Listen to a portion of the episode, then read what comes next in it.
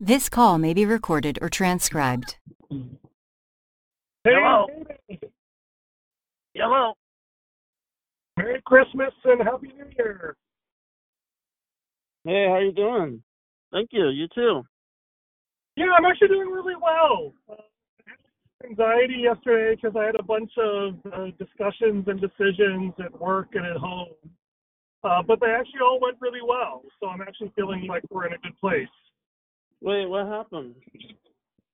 So, uh, all good things, but some anxiety around. So one is that, um, You had the fire. Know much- sorry, you hear me okay? Yeah. Did you fire fire your boss?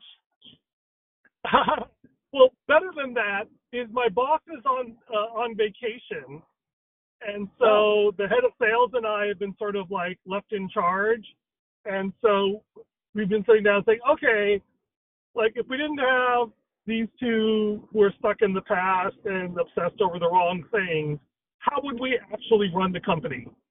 Like, what would actually make sense? What would be goals we could actually achieve that would actually solve what our customers need in a way that actually makes us enough money to thrive?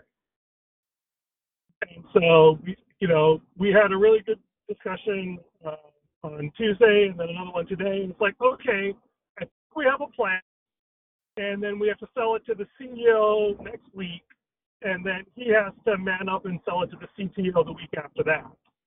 And I think we can, I think those are all pl- possible things. Like we have a good plan that feels like it's not easy, but it feels right. And we haven't really had that. We've had plans that seemed impossible and felt wrong. So now we have one that seems possible and feels right. We just have to get everyone on board with it. So that was really good. Yeah. And then at home, sorry, Are Are you putting forth the plan? sorry, I couldn't hear you. Oh, sorry. Are you putting forth the plan? Am I looking forward to the plan? Are you putting forth the plan? No, actually, the head of sales is going to be pitching it, so I'm just supporting it. So, Oh, okay. Yeah, I wrote the first draft and then he rewrote it, which is ideal. And the thing that he like, most of it is marketing and positioning. There's a small amount of engineering. Well, there is a significant engineering impact, but it was things we were planning to do anyway. So it's actually not that big of a change from what we were, what I wanted to do anyway. So it's not a significant uh, shift for me. Hmm. I mean, basically the goal is to prioritize building something that people can use before they have to pay us. And Before therefore don't expect to make a lot of money in the short term, but expect to Um, make, uh, you know, rather than growing 5x a year the way a startup is supposed to, let's just grow 2x a year for 10 years, Oh, okay. which is a much So no- better business, but it's not a venture capital business. No, so no quick money. Yeah. Get rich slow. Is that what? And you're trying to convince your boss and the founder and owner of that, Yeah. but they want quick. Well, I don't know if they actually want quick, but they insist on comparing themselves to traditional VC startups because that's what they were. But the bizarre thing is we sort of aged out in that we are so old of a company that all of our original investors, you know, even if we hit it big, we wouldn't, you know, impact their uh, funds, which, you know, expire in two years. So Let me talk to them. what would Why you tell them? laugh? What would I tell them? I'd tell them to stop being idiots. Stop being baby boomers and Gen X leaders that are stupid nowadays and to go for the long term, not short term gain and screw their employees. Yeah. And the customers. Because what happens is if you grow really fast, then you try to sell people things that they do not ask for. Right. Um, You know, you become like Microsoft or Oracle. It's like, well, buy our platform and give us all your money. And it's like, no, let's. And I think there's actually a lot what we call counter positioning. It's like, hey, we sell one thing that's really valuable and we give away a bunch of stuff that's really useful. And over time, that'll give us the right to recommend what you should buy because you trust that we actually care about your long term interest. We're not trying Yeah. to be everything to everybody. Yeah, see, and that's why I've been so ticked off at the leadership of Raytheon. That just goes back. Quest Software, stupid Francisco partners that bought Quest Software, stupid Dell, stupid FileNet. You know, it just goes back. They all do it. It's just all short term, quick turnaround. Deci- you know, they make these decisions that are not wise for the long term, so they can try to get short term gains. Yeah. That's how they do. All of them. Like no one's different nowadays. Well, they are, but what happens is, is that those tend to be obscure corners of the world that are hard to find because all the publicity and all the press and all the drama and all the funding is chasing, you know, what's sexy or hot or short term. Right? And that's generally the way human beings work, right? Ah, the worst creation ever. Human beings? Sorry, yes. and I include myself. I realize that goes to me too. But I've been trying to off myself since, you know, I don't know. Probably not the day I was born, but probably when Not like John March, right? Your son who was always trying to kill himself. hmm So at least I'm consistent. He was like Forky. No, I don't know. I can't really say that. But but no, I don't know. I shouldn't be like that. But so, but, But, like, um, the so here's okay. This is a good question. What do you hate about being a human being? You know what I don't like is uh, yeah, yeah, you know, I think the problem that I have the most is um so we have this system. I mean, cuz how else would you do it, right? I mean, we're relational beings, right? God created us to be relational beings, right? And you know, there's that cliche which is true, why it's a cliche that no man's an island, right? What you choose to do kind of does have some effect on others. You know, some choices more than others. Right. Um and so I mean we have this connectedness, but what I don't like, what really drives me nuts, um, is the fact that sinful, broken beings have say over other beings. So others, you know, I realize other sinful, broken beings, and that they can criticize. So sinful, broken beings criticize other sinful, broken beings and demand things from them and have say over them, authority, like in a work situation. And I don't like that. Right. I have So- issues with it. I don't know how else it would be done, but I just don't like Right, that. so- And I know that's so- reality, but Right. And so you have all these sinful, broken beings who have all these unrealistic expectations and complaining all the time, who have authority, and you do all the same things without authority, and that's why you hate yourself and them.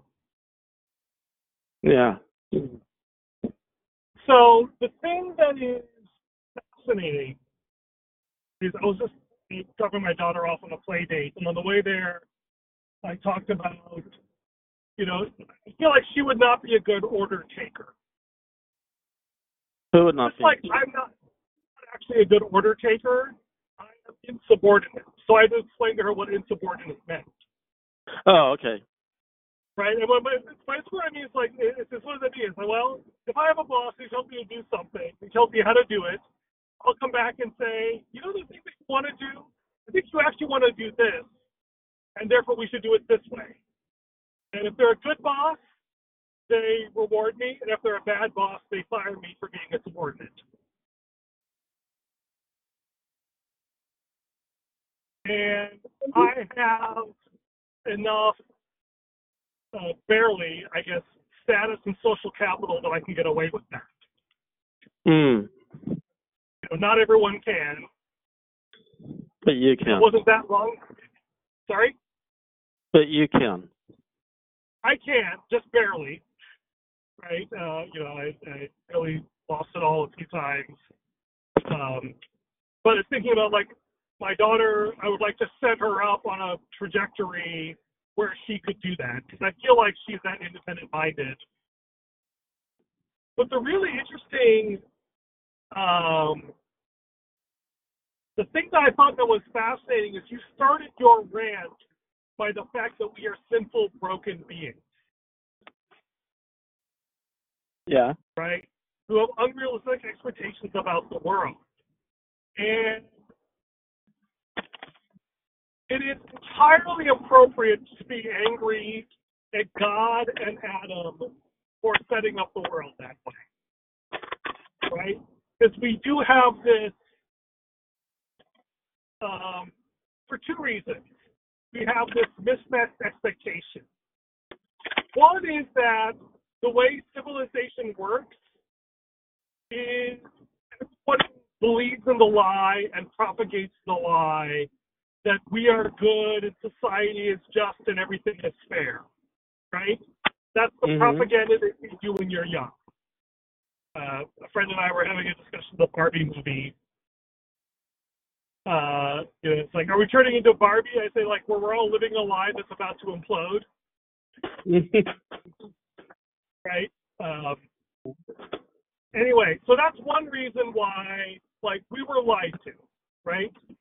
But another reason to be angry is that the world is that we were created, if you will, uh, with um, as sons of God. You know, designed to walk in this perfect fellowship. And before we got here, that was all screwed up. Right? yeah. Mess that up. or the Democrats or the Republicans or you know God or whatever. Like, like so. This is the whole point of Loki. It's like it is. We have a right to be angry, and we need to own that. Right.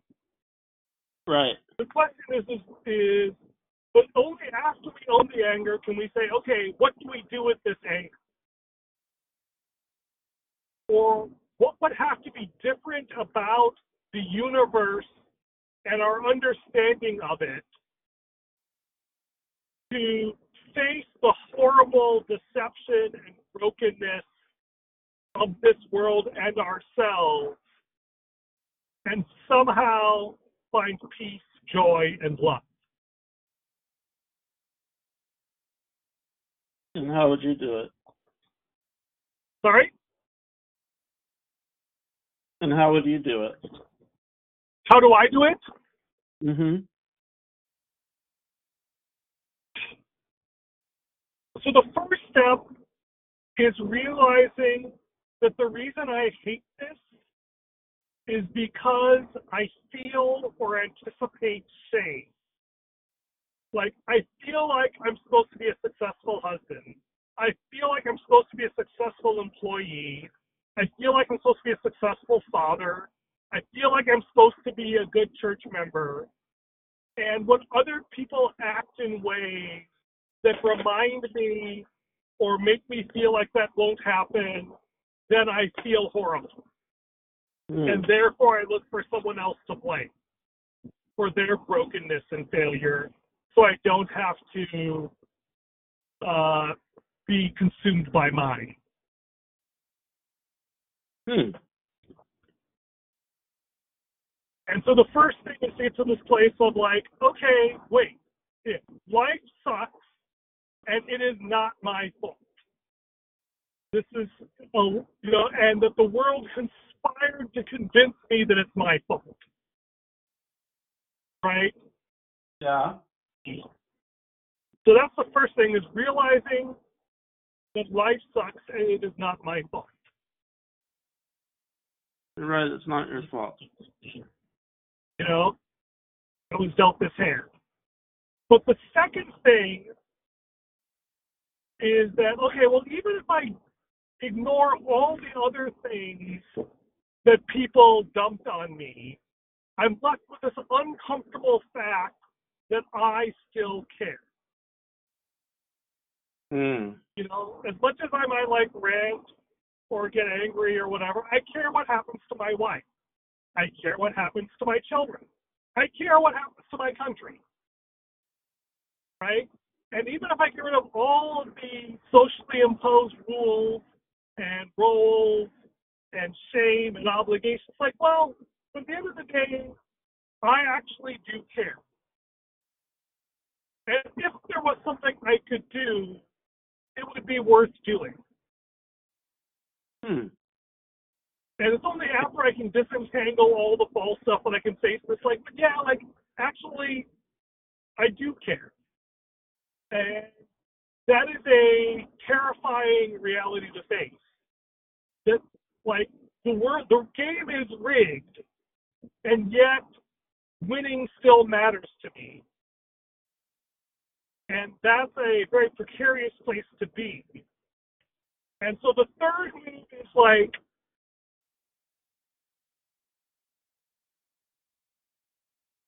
this explains the cross. And the cross explains this. Is like, Mhm. yes, the world is a rigged game, yet it still matters, but there is a way to beat it.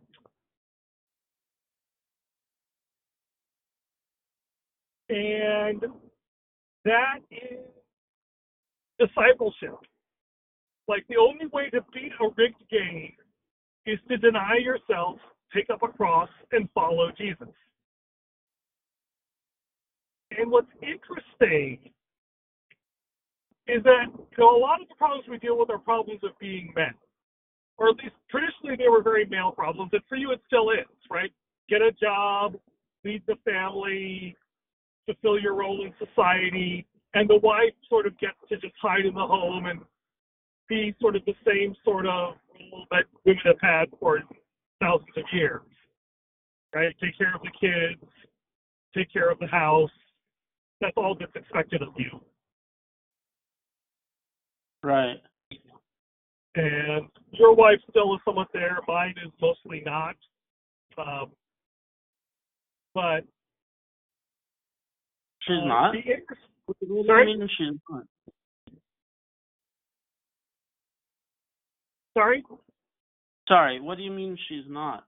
I mean, my wife has a job, so she has to deal with a boss and customers and employees, and you know, back, you know, Oldie, and uh, because of our dynamics, she worries about, you know, managing the money and all these things. Whereas in the olden days, the man had to worry about all of that, and the woman could vent her aggression on the husband, but didn't have to deal with those things directly. Hmm. But but she's dude, she's working. That's cool. What? Sorry? you don't mind me saying that. She's Sorry, working. off. She's Oh, working. Yeah, she's working full time. Yeah, my wife She's is. Whereas, is your wife working now, or work- she's still working sort of part you, if you don't mind me saying it, I think that's pretty cool because she's helping out. Like maybe you don't have to work as long into age, you know, on older age because of that. Whereas, like my wife's just gonna let me work until I keel over, and I don't like that. Right. What, what, my point is, is that, uh, right. I don't is that like you have the more, you, you, you have the more traditional bargain, where she gets to be a traditional womanly role, and then you have to take the traditional masculine role if you have to kill yourself for the sake of the family. Yeah, she's just gonna let me die Right. working. And I don't like that. Right. She So- has a degree. She's smart. She she can help out that way. But Right. And so here's the thing. Here's the funny thing, David. Right? Is that any game you play is going to end in death. right? Well, that is right. kind of the deal with life. And Yeah. the interesting question is, how will you die, and for what will you die?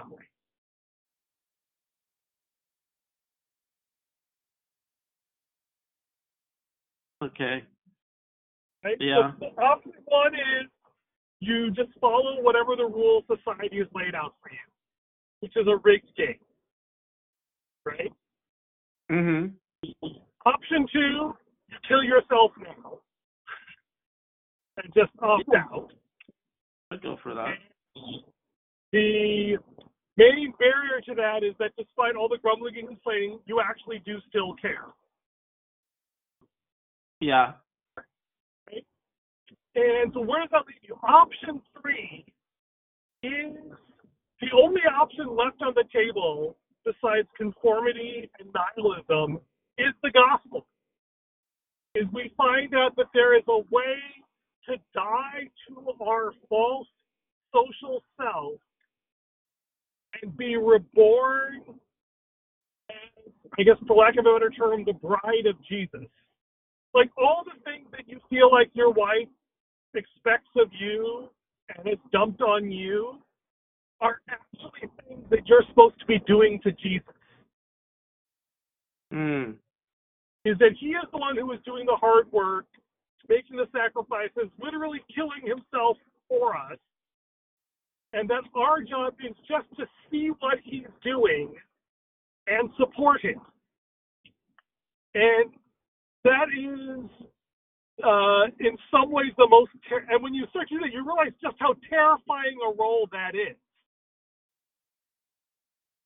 to Right. be subordinate to be entirely dependent on someone else Unless you're dependent on someone else, but you still insist on calling the shots. right and then you end up with the modern marriage where you are having the worst of both worlds Right. right where you feel all the agony of agency and also the agency of and also the agony of dependence at the same time which is kind of not a bad description of your relationship with God at this point in time, right? Yeah. Yeah, probably. So, So I gotta get I gotta get over being upset at this or or it's just not gonna go well. Sorry? I gotta get over being upset about it. I mean, I guess I'm um, I guess I'm supposed to learn to somehow be grateful for the job and not be upset. Even if I have to work at eighty or something. I think the most important thing that you could learn that would change everything is if you could actually be grateful for being you. Hmm. The life you have, the skills you have, the mistakes you have made, and the Huh. relationships that you bonded to, if you actually felt like, wow, this is awesome. I am so glad I get to be me. Right. the rest of the world loses its power to make you hate yourself. I could do that, huh? Sorry? I could do that. Yeah. So maybe we should do a, is it Psalm 51?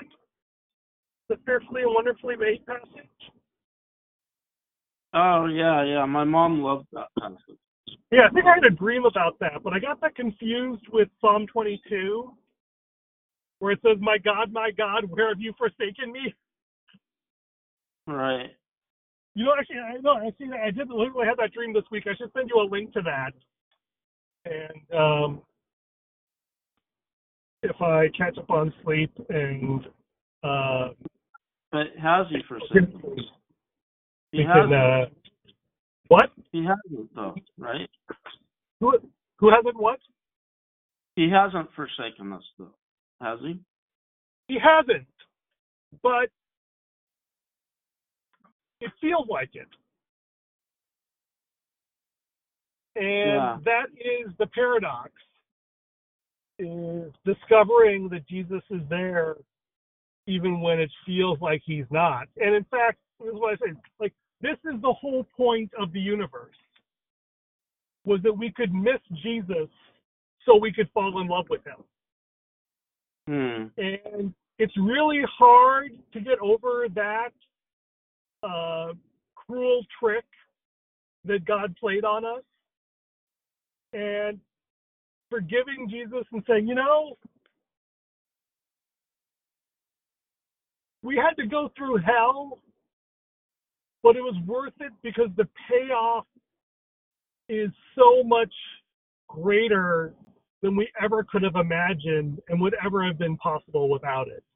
Like that's the like the, the, like forgiving Jesus is in some ways the the hardest step of becoming a mature Christian. Once you realize everything that's involved and still saying, yeah.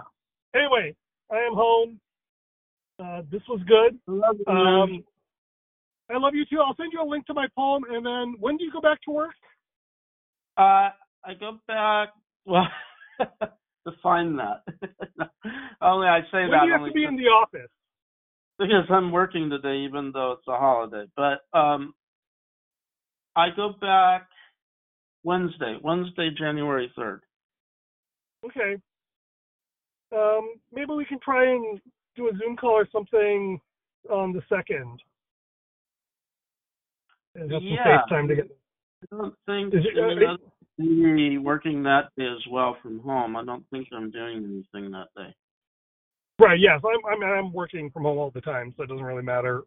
but for me, but um, yeah. So yeah, I shouldn't- I shouldn't complain. It's it's a little hard to be, you know, but Yeah. I know if I don't want to hate myself next week with all the stress, I'll work some this week, even if I don't mark it. yeah, and um, you know, if we Right. can end, if, if the goal is by the end of 2024 that you do not hate yourself. If we can That'd pull that off, I will be a happy man. And I guess you will be too, by also, definition. Also too, that that I, you know, worship and respect God rather than thinking sarcastic things sometimes, which is scary because you don't want to. Yeah, but I feel like, but, but but like I feel like the reason you do that is because you you hate yourself, oh, and- Oh, okay. right? If you sense. actually learned how God loves you enough so that you could love yourself, that is equivalent to forgiving God, right? You're still working I want to through all this. revere God. You know, I want to revere Him with my utmost, and I want to be with Him someday, not without Him, because I was so blasphemous and horrible. Yeah, good. Let's uh let's see if we can start on Tuesday then. I do. I really, really want to be with him in the next life, and it's not necessarily. Yeah, I fear hell, sure, but not. No, I Yeah. think I can say that it's it's based on that I do want to be around him. I want to be with him. Yeah. Have you read my Mrs. Jesus series?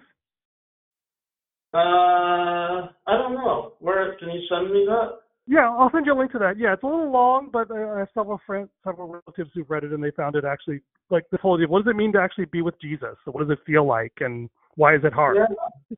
No, I would love All right. that. All right, I'll send it to you, and then we will talk soon. All right. All right, sounds good. Love you, man. Talk Bye. Love you, man.